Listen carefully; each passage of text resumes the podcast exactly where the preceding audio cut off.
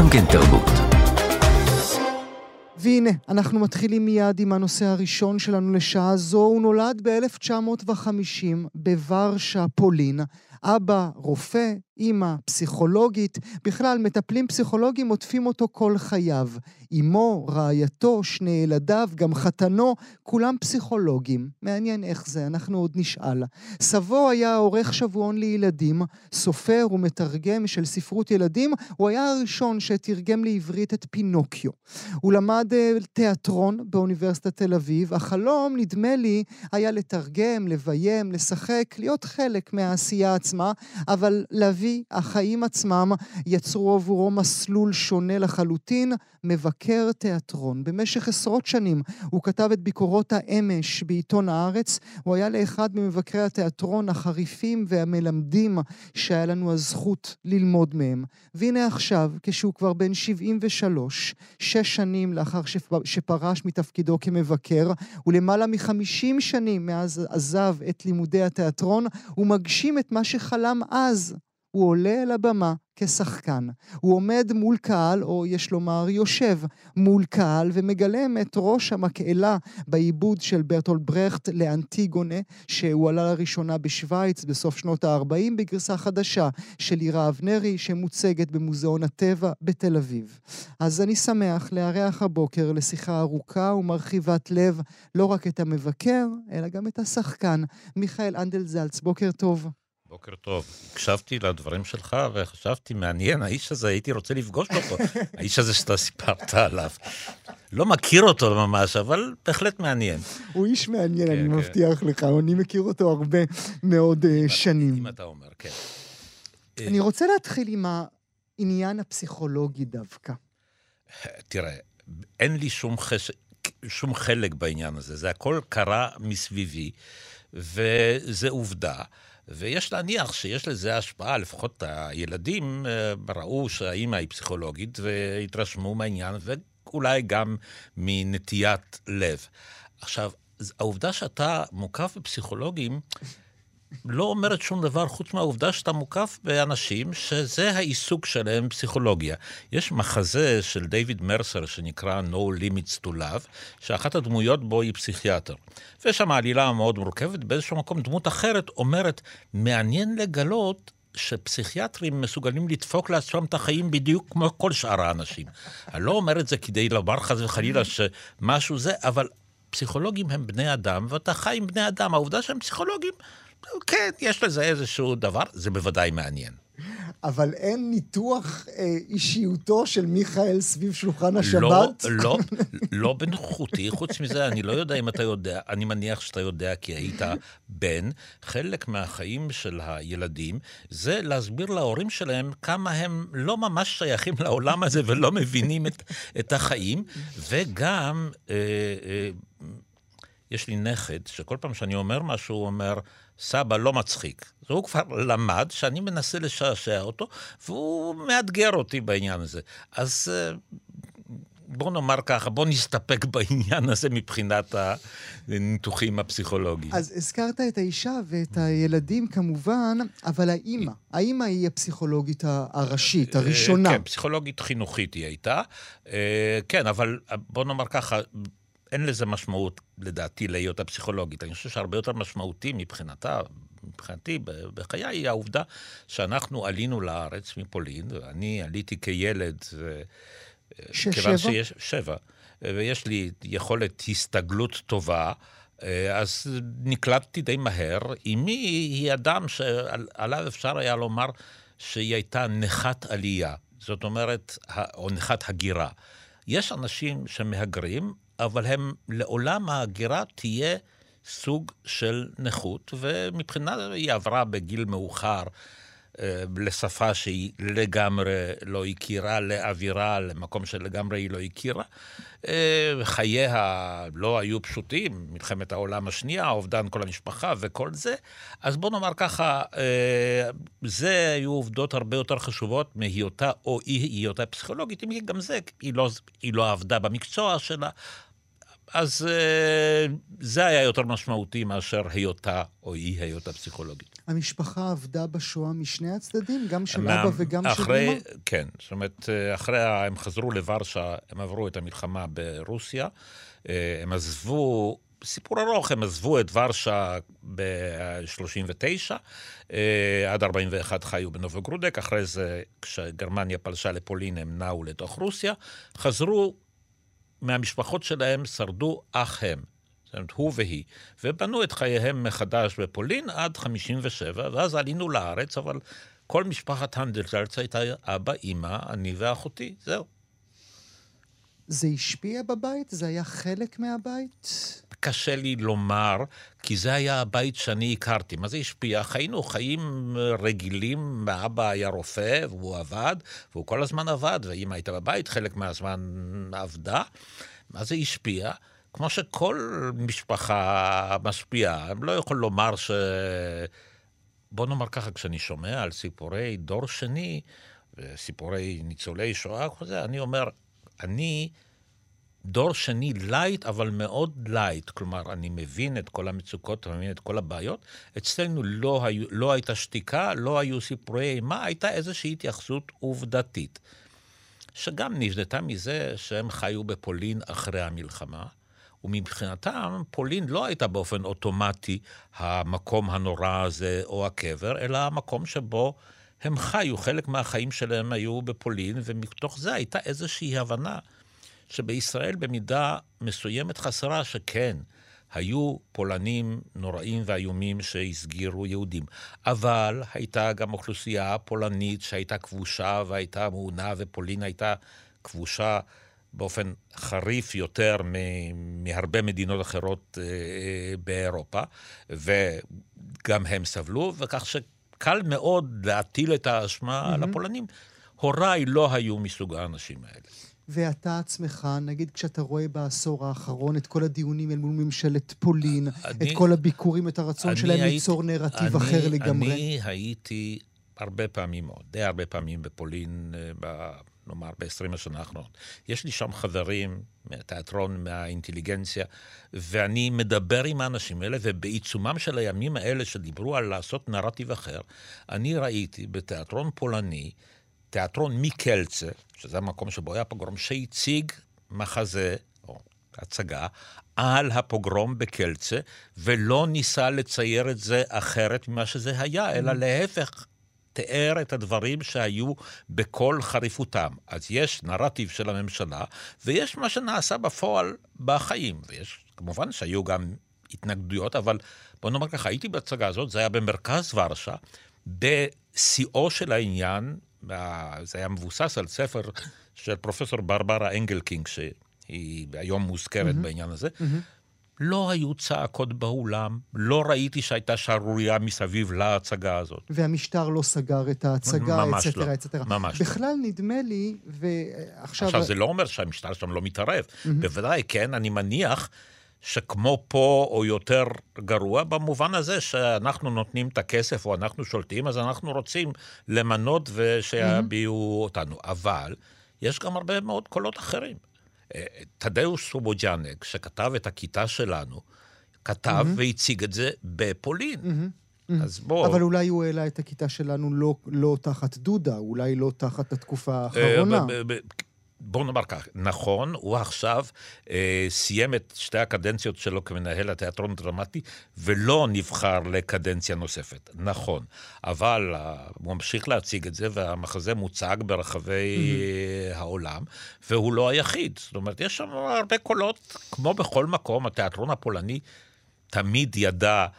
להתנגד למשטר, גם הקומוניסטי, בדרכים מאוד מתוחכמות.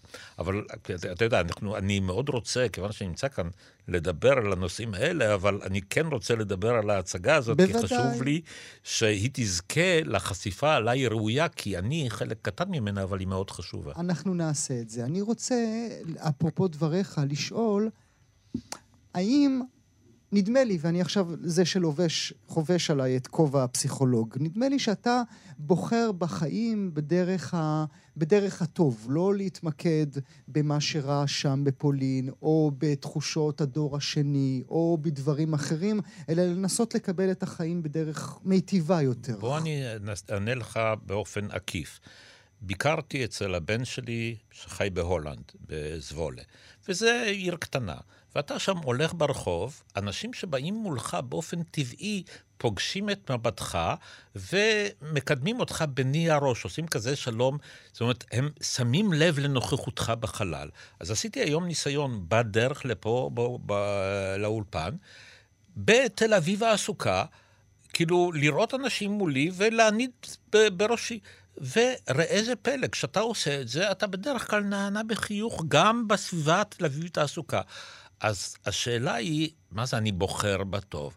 זאת הדרך היחידה שראוי לבחור, כי אחרת חיי כולנו יהיו מרים, והם די מרים באופן אובייקטיבי, אז mm. למה, למה שאנחנו נוסיף אליהם בנבואות זעם? יש סיבה אה, להיות מוטרד, והמצב וה, לא מנבא טוב, אבל הוא יקרה או לא יקרה בלי שום קשר למצב הרוח שלנו. אז בואו נשתדל לקבל את המציאות ב, במאור פנים, עד כמה שאפשר. למה הלכת ללמוד תיאטרון? זה היה חלק כי מהבית? זה, כי זה עניין אותי. למה בדיוק, אני לא יודע. הייתי בחוגים, זאת אומרת, בבית ספר יסודי, בכל הטקסים, אולי הקול שבורכתי בו, ירשתי אותו כמובן, זה הקול של אבא. של אבא? ודאי. אה, ואני מניח באיזשהו מקום הקול של סבא, למרות שאותו אני לא, לא זכיתי להכיר. אה, הייתי רוצה לחשוב שזה גם אותו קול, כי לבנים שלי יש גוון דומה, וסוג מסוים של דיקציה ובהירות, והייתי, אני מניח, די, איך אני אקרא לזה, אינטליגנטי, הייתי חביב המורים, גם אולי בגלל האישיות הכזאת שאוהבת להיות חביב המורה. איך שלא יהיה, אז בטקסים, ואחר כך בתיכון, חוג לדרמה, היה לנו מדריך נהדר, דן קדר. באותו זמן הכרתי חברים כמו עמרי ניצן, זיכרונו לברכה, שאומנם לא היה בתיכון שלי, אבל היינו מאותו מחזור, מיכה לוינסון, זיכרונו לברכה. אז עשיתי תיאטרון. אז היה טבעי שאני אלך ללמוד תיאטרון, וכשאמרתי להוריי שאני רוצה ללמוד תיאטרון, הם קיבלו את זה כן. כעובדה, אתה רוצה, זה מה שאתה תעשה, אין, אין פה שום זה. ואני למדתי תיאטרון ותורת הספרות הכללית במסגרת העתודה האקדמאית. שזה די לא ייאמן, אבל זה עובדה. וואו, והחלום היה מה, כמו שאמרתי בתחילת דבריי, להיות שחקן? החלום היה לעסוק בתיאטרון. אה, שזה אומר, אה, אם צריך שחקן, אני אהיה שחקן, אם צריך תרגום, אני אהיה תרגום, אה, אם צריך לארגן, אז זאת אומרת, בואו נחה, בואו נעשה תיאטרון, אתם תעשו מה שאתם רוצים, ואת השאר, אז אני כבר אעשה. זה בערך הייתה התפיסה העצמית שלי. וזה... אז בזמן הלימודים שיחקתי, כי זה היה חלק מהעניין. אתה, תיאטרון זה לא עבודה עושים. תיאורטית, mm-hmm. תיאטרון זה עבודה מעשית. בואי נא, בכיתת, התיאט... בכיתת התיאטרון שלי היה ששון גבאי, היה פרופסור גד קינר, שהוא גם mm-hmm. שחקן, היו פרופסור מיכל גוברין, שהיא גם שיחקה, היום כבר לא, פרופסור נורית יערי, שלא שיחקה, אבל הייתה חלק מהעניין, אז היה, היה עם מי לעשות תיאטרון. היה עם מי לדבר. כן, כן. היה עם מי... אהבת תיאטרון? זה, זו תמיד. אומנות, זו אומנות שאתה אוהב? כן. זאת אומרת, בוא נאמר ככה, אני חושב שהאומנות הזאת היא דבר נורא חשוב ולא במקרה. כי אני חושב שכמו ששייקספיר אמר, כל העולם במה, והוא התכוון לספר את חיי אדם בשלבי המשחק, אבל אנחנו משחקים כל הזמן. אתה ברגע זה משחק את המראיין, ואני משחק את המרואיין. אם אתה רוצה, כל חיי שיחקתי את תפקיד מבקר התיאטרון. זאת אומרת, התפקיד דרש ממני ללכת להצגות ולהביע את דעתי. אז כולנו משחקים כל הזמן, והמודעות לעובדה הזאת, זה מה שהתיאטרון נותן לנו. כשאנחנו רואים אנשים אחרים שמשחקים את חיינו ומבינים שבאיזשהו מקום, גם בחיים שלנו אנחנו אה, משחקים. אז יש אמנות יותר מרתקת מזה, כשאתה כל הזמן צריך לבדוק, נניח, אני מסתכל עליך ואני אומר, איזה תפקיד הוא משחק עכשיו? Mm. הוא משחק את המראיין. לא, לא, הוא כרגע שינה, הוא קצת משחק את הפסיכולוג וכולי. החיים הם משחק, ו, ואם זה משחק, אז צריך לשחק. והבעיה היא, איפה מתחילה הבעיה? שאחד, כששני הצדדים משחקים, ואחד מהם מפסיק לשחק ו, ו, ו, ואומר ברצינות. Mm. ו, כלומר, לדעתי, בכל סכסוך, הוא היה נפטר יותר מהר אם אחד הצדדים באיזשהו שלב, כשהיה שומע איזה משפט, הוא אומר, אתה מתכוון ברצינות? Mm. רק על הרגע של המחשבה, אם זה כן או לא, המון סכסוכים היו נרגעים בעודם באיבם. אבל זה מחזיר אותי לתיאטרון. תשמע, אני בסך הכל, אני אוהב את העניין הזה של להיכנס לתוך חלל יחד עם קבוצת אנשים ולחוות איתם איזשהו סיפור שאנחנו מסתכלים עליו יחד. ועוד יותר מזה, אני אוהב שאחרי שחווינו את החוויה הזאת, נצא לבית קפה, למסעדה או לבר, ונדבר עליה, וננסה להבין מה ראינו ומה זה אומר לנו. אה, וזה, לצערי, נעשה הרבה פחות מדי. זה אולי מה שחסר בשנים האחרונות אה, השיח, לעולם התיאטרון, השיח. השיח. כי ללא שיח האומנות לא קיימת. בוא נאמר ככה, אני, השיח לא יכול להתקיים בלי שתהיה התרבות. Mm-hmm. אבל בלי שהשיח מתקיים, אין תרבות.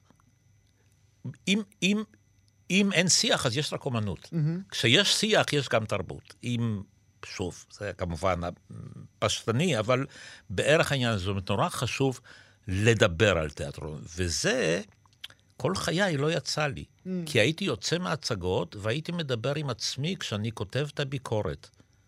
עכשיו, בוא, אני איש שיחה נורא מעניין, אבל זה רק, זה רק אחד מאיתנו, אז זה קצת בעיה. וגם אין הרבה זמן. ולפעמים צריך, אתה יודע, לשמוע גם מה שאנשים אחרים ראו, ו- ואולי אפשר גם להגיע לדעה לא חד משמעית. Mm-hmm. כלומר, בעצם, בסופו של דבר, השאלה איננה אם ההצגה הייתה טובה או רעה. השאלה היחידה היא אם היא הייתה מעניינת. האם שומרי סף מסוגך, מסוגו של אורי קליין שאיבדנו השנה, אנשים נהדרים שקראנו במשך עשרות שנים ולמדנו מהם, ובעיקר למדנו, נדמה לי, ממך ומאורי קליין, הקשרים, לא אם היה טוב או לא היה טוב. האם אתם חסרים לעולם התרבות הישראלי? אה, תראה, אני לא יכול לענות על השאלה הזאת. לא, תשאל... מבחינת... לי, לי חסר שאני לא רואה את הדברים האלה, אם כי אני חייב לסייג. מאוד יכול להיות שחלק מהם אני לא רואה, כי אני רגיל לעולם שהביטוי שלו הוא רדיו, טלוויזיה, עיתון, בעיקר עיתון מודפס, בעוד שהעולם היום הוא הרשתות, ויש, מאוד יכול להיות שיש רשתות שבהן יש שיח נורא ער שאני לא משהו. חל... ש... לא, שאני, שאני לא חלק ממנו. Mm-hmm. כלומר, אני יכול לטעון שהשיח לא קיים, יבואו אנשים ויגידו, השיח קיים, אתה רק לא עומד ליד השיח, אז אתה לא רואה אותו. אז, אז, אז אני צריך לסייג את העניין הזה. אבל כן, מבקר תיאטרון צריך הקשר. נניח, יש עכשיו, מדברים על חפץ, mm-hmm. הייתה, יש הצגה, חפץ בתיאטרון הבימה, mm-hmm. בבימויה של מירי אלעזר, אז אתה אומר, אומרים שזה מחזה נורא חשוב. חשוב להגיד למה ובמה. זה, ה... זה נקודת ההתחלה, זה המפץ הגדול ממנו יצאה כל יצירתו של חנוך לוין לקהל הרחב בתיאטרון. ולכן זאת, זה אבן פינה mm-hmm. בתיאטרון הישראלי. אז זה מה שצריך לומר לקהל, חוץ מהעובדה שזה מחזה חשוב או שעשו אותו טוב, טוב או לא. שהוא טוב או לא טוב. אה, ואולי יותר מכך, האם מישהו יכול היום לכתוב משהו על חפץ מבלי להיות האדם שהכיר את חנוך? לא, בלי זה, האדם. שראה ב... הצגות קודמות, ב... עיבודים אחרים של ב... חפץ? בוודאי, בוודאי כן, כי ההסתכלות היום היא הסתכלות. הנקודה היא... אה, לא היכולת להגיב, אלא לשים את זה בהקשר, להוסיף מידע לקהל שאיננו יודע. Mm-hmm. זה תפקידו של מבקר, או שמבקר תיאטרון בסופו של דבר הוא עיתונאי, והעיתונאי מדווח על העובדות, ובמידת האפשר נותן את הקשרן. נכון שמבקר התיאטרון הוא עיתונאי אחר, כי תפקידו מחייב אותו לתת גם את הפרשנות mm-hmm. למציאות שהוא mm-hmm. ראה, מה שלא יעשה במקום אחרים. אחר. אז זה, זה ייחודו. אבל אה, כן, לדעתי חסר שיח, ואולי גם חסר הצגות שמעוררות שיח, כי יש הצגות שאתה יוצא ואתה אומר, אנשים שאוהבים הצגות מהסוג הזה יאהבו את ההצגה הזאת, ו... וזה נורא חשוב. Mm-hmm. אני לא מזלזל בזה אפילו mm-hmm. לרגע. Mm-hmm. אבל אולי אין היום דברים שמאפשרים שיח מעמיק. אני רוצה להאמין, אגב, שההצגה הזאת, הגרסה כן. הזאת של אנטיגונה, שאני מדגיש היא של ברכט, לא של סופוקלס, וזה הבדל משמעותי מאוד, היא, היא הצגה שכן בעצם מחייבת אותך לקיים אחרי השיח. לקיים את הדיאלוג מולה אחר כך. לפני שניכנס רגע אל, אל, אה, אה, ההצגה הזאת, אתה עוד מסוגל היום ליהנות מתיאטרון אחרי שראית אלפי, אלפי, עשרות אלפי? נגיד מלאנו? לא, לא, לא, כמה, כן. הייתי אומר כמה אלפים. כמה אלפים. הייתי, עשיתי, ניסיתי פעם לעשות חשבון, בין שלושת אלפים לארבעת אלפים הצגות, זה יהיה בערך מצב כזה. מה זאת אומרת, אני מסוגל ליהנות? אם אם זה מעניין, אז, אז, אז, אז זה כמובן מהנה. ואני יכול לזכור... אבל הסף שלך, מאוד, אה, סף הגירוי... סף בסדר, אוקיי, אז יש, נכון, אבל זה תמיד היה ככה. 80, 85 אחוז מהתיאטרון שאתה רואה, זה בסדר, יותר מבסדר, מהנה וכולי. הדברים הגדולים האלה הם די דברים יוצאים מן הכלל, וכשזה, בוא, כשזה טוב, זה טוב. נכון. אין פה, וכשזה טוב, ואתה, כן, אני מגלה שאני עדיין מסוגל להתרגש מדברים כאלה ולהגיד, אה, וואו. אז שחקן, אתה סוף סוף עושה את זה. כן, אם כי, שוב, מאז שיצאתי לפנסיה, אז אני כזה מסתובב ופוגש אנשים בבתי קפה, חלקם כותבי סדרות לטלוויזיה, כי היום רוב השחקנים, חלק מהעבודה שלהם הם כותבים סדרה לטלוויזיה. אז אני אומר, אתם לא זקוקים לאיזה תפקיד קאמי או מישהו בכיסא גלגלים, ואפילו הרווחתי עשר שניות על המסך ב... עונה שלישית, אני חושב, של מטומטמת של בת חן סבג, אחרי שאמרתי לנו זה, יש לי, אנחנו, יש לי סצנה, אני חולק סצנה עם קילו פריים, רק סצנה עם אורנה בנאי. זאת אומרת, הסצנה צולמה ביחד, אבל אנחנו לא מופיעים בפריים אחד. יפה. יפה, אז אתה מסתובב סביב שחקנים ואומר להם, תקחו אותי. כן, כן, ולא, ולא היו קופצים. זאת אומרת, היא הייתה היוצאת דופן. לא, כי הם חושבים שאני מתבדח, והאמת היא שאני מתבדח, אבל למה שלא להפוך בדיחה למציאות? כן. כי זה מה, זה רצון באמת להגשים את החלום ההוא? זה לא, זה לא חלום. תשמע, בזמנו הייתה לי הצעה בראשית ימיי לבוא כשחקן מן המניין בתיאטרון באר שבע. שגרי בילו ניהל אותו, ושקלתי את ההצעה הזאת ולא נעניתי לה, ואני חושב ש...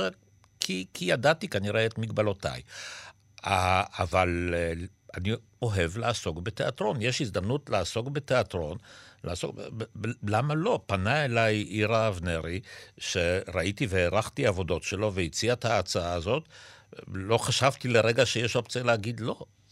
עכשיו, השאלה היא איך אני... איך. אתה מרגיש מול קהל כשאתה עומד מול אולם? אז זה, זה קצת...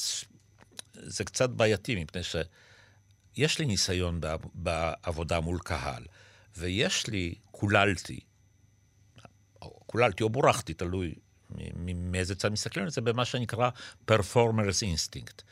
ואז, כאילו, כשיש קהל, אז ה performer's, האינסטינקט של ה performer, אתה, אתה, אתה מיד עובד מול הקהל. אז זה, זה קיים. עכשיו, בואו, אני מוקף בשחקנים באמת מעולים. וכשאני רואה את העבודה שלהם, אז אני, אתה יודע, מסיר את הכובע. קרן צור היא אנטיגונה, ומיכל ויינברג היא איסמנה, ושירי גולני היא טרזיה, וערן שראל הוא קריאון, ובני אלדר הוא שליחים והאמון, וכשאני רואה אותם בעבודה שלהם, אז אני אומר, שמע, זה נורא נחמד מצידם שהם מקבלים אותי לחברה שלהם, ולא, אה, קודם כל שהם מוכנים. כי זה לא מובן מאליו, חלק מהחיים שלי ושלהם, אני לא בדיוק הייתי ה... הפפייה הטובה בחייהם, mm-hmm. לפחות במושג, למרות שלדעתי אין להם, אף אחד מהם לא צריך אין להתלונן. להם בטן עליך. לא, לא, לדע... ככל שאני זוכר, לא, ואם יש משהו, אז הם הסתירו את זה יפה. ואני מסתכל, ואני באמת, זה מרתק לראות אותם עובדים. גם אני פעם ראשונה בחיי המקצועיים נמצא בחדר חזרות. עכשיו, חדר חזרות זה ההיריון וחדר הלידה של ההצגה. את זה בדרך כלל הצופה, וגם לא הצופה המקצועי, לא מכיר. או מכיר את זה מסיפורים. חברים, במאים או שחקנים וזה, אבל זה, זה משהו אחר. זה סוג אחר של אינטימיות וסוג אחר של, של יחסים, וזה עבודה עדינה מאוד של, שמחייבת אגב גם המון סוג של טקט, ופה אני חייב לומר שכל הפרטנרים שלי, זאת אומרת, אני נהניתי מכל רגע בחברתם, וזה בכל רגע היה מרתק. אני מניח שיש תהליכי חזרות שהם לא כאלה. בוודאי. לי התמזל מזלי שזה האנשים הטובים ביותר שאני יכול לתאר אבל לעצמי. התה, התהליך כולו, כשחקן, חדר חזרות, כל מה שאתה אומר, גרם לך לאיזשהו סוג של מאה קולפה, להגיד, רגע, אולי לא הבנתי משהו 50 שנים? אני, היום אני מבין, זאת אומרת, ככל שאני מסתכל יותר על שחקנים ויותר מקרוב, אני מבין את המקצוע הזה פחות. כלומר, אני יודע הרבה על תיאוריות של משחק ועל אימוני המשחק ועל בתי ספר למשחק, וכל זה uh, אני מכיר. ובסופו של דבר, כשאתה מגיע לזה ואתה רואה איך זה מתבצע, איך זה נעשה, אז קודם כל אתה... אני מלא התפעלות mm-hmm. מהמיומנות והיכולת שלהם, ואתה אומר, רגע, אם אני, אבל אני לא השתמשתי בשיטות או בטכניקות, או בסיבה, תוצאה, רצון, מעצור, כל מה שאני אומר. כן, כן, אני מבין את זה, אבל לי זה לא עושה כלום, אני בכלל לא... אני רוצה להבין מה אני כדמות וכשחקן צריך לעשות ברגע הזה, איפה אני צריך להימצא על הבמה, ואיך אני צריך לומר את הטקסט הזה, ומה להביע באמצעותו. אם אני יודע את כל זה, אז אז כל אז, השאר... מסתבר, אז כל השאר פשוט. מסתבר שכנראה שלא. כנראה שלא. אולי תשחק לנו מעט? תשחק. זה לא... אה, אני כן רוצה, אם אתה מבקש, אה, לקרוא או אה, לומר, חלק במחזה, המחזה הוא של אנטיגונה של ברכט, שהיא שונה מאנטיגונה של סופוקלס. הוא לוקח את העלילה, אבל הוא משנה, והעוד על האדם קיימת אצל סופוקלס וזה עוד שמופיעה בכל מיני mm-hmm. מחזות, תמצא עקבות של זה גם אצל שייקספיר, התפעלות מיכולתו של האדם. אז ברכט לוקח חלק מהעניין, ואחר כך הוא עושה את הטוויסט שלו. אז, אז זה הולך, ואצלנו בהצגה, בראש המקהלה, כאילו מכנס את שאר השחקנים והדמויות סביבו, ומלמד אותם שיעור, או מרצה לפניהם הרצאה.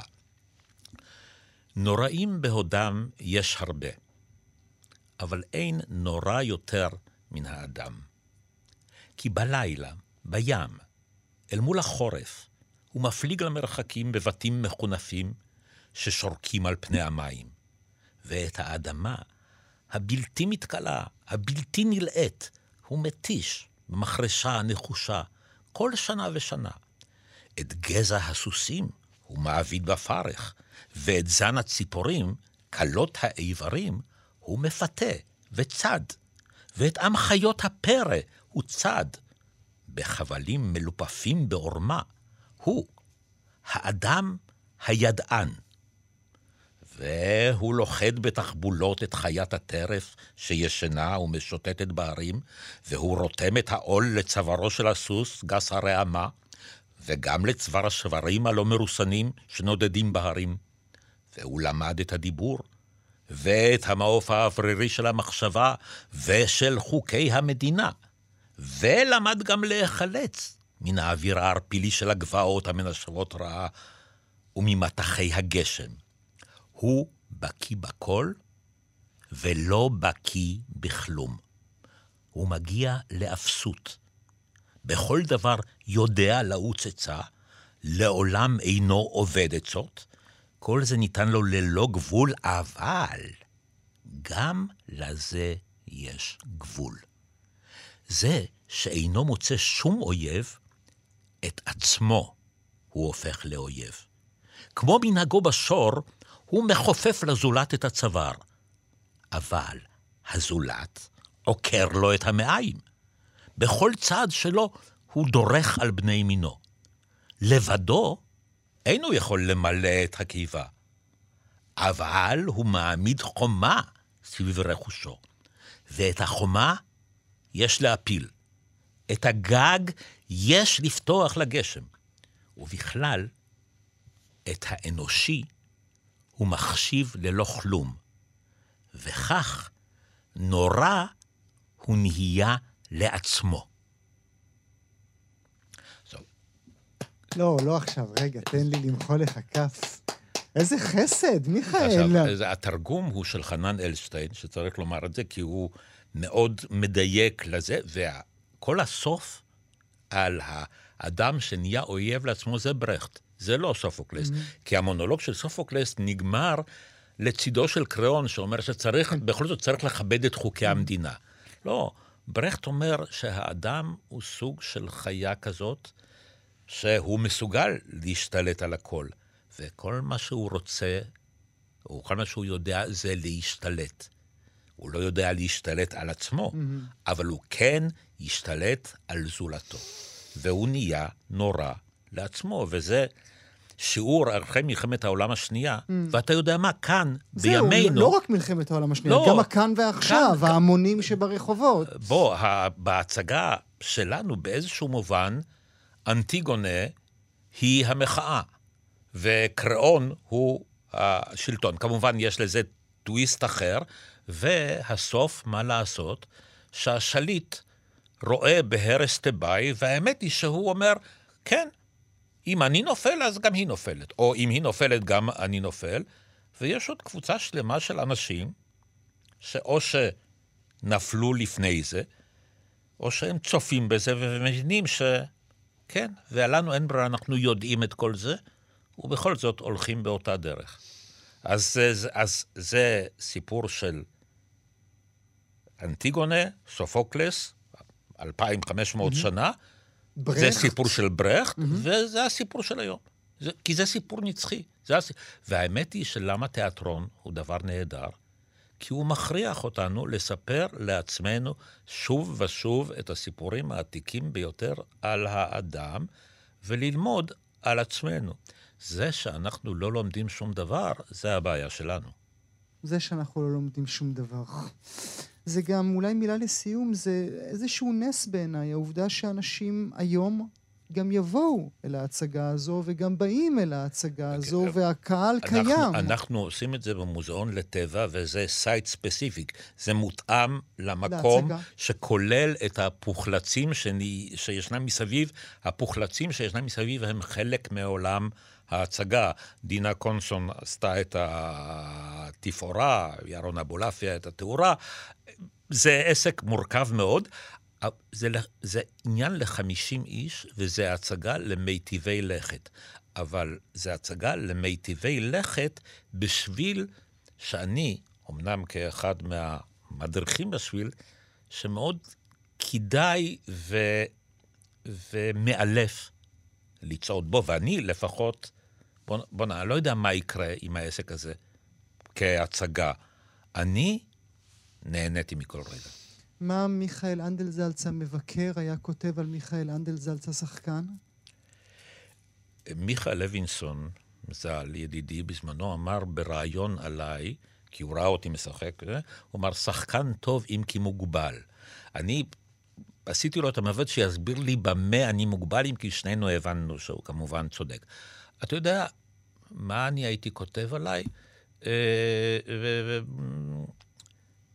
גמזו בזמנו היה כותב ביקורות, אז הוא היה כותב על שחקנים, אבל הוא היה דואג לציין גם שחקן אה, שאין לו, עליו, לו מה להגיד עליו, זו הייתה פסקה. זה שיחק כאן, כן הופיע יהודה גבאי. זאת אומרת, לסמן וי, ש... וזה גם חלקו של המבקר, להגיד, אני הייתי, ראיתי אותך, אין לי מה להגיד על זה, ראיתי אותך. אני מקווה שיגידו דברים טובים, הפרטנרים שלי מחמיאים לי, שזה ייאמר לזכותם, אבל גם אני מחמיא להם, אז בוא נאמר ככה ששנינו, אני חושב, צודקים. אנטיגונה, אה, אפשר, אפשר אה, לצפות בהצגה מחר במוזיאון אה, הטבע. אני רוצה מאוד להודות לך, מיכאל אנדלזלץ. אני רוצה להודות לך על האירוח. לעונג רב, תודה שהיית איתי.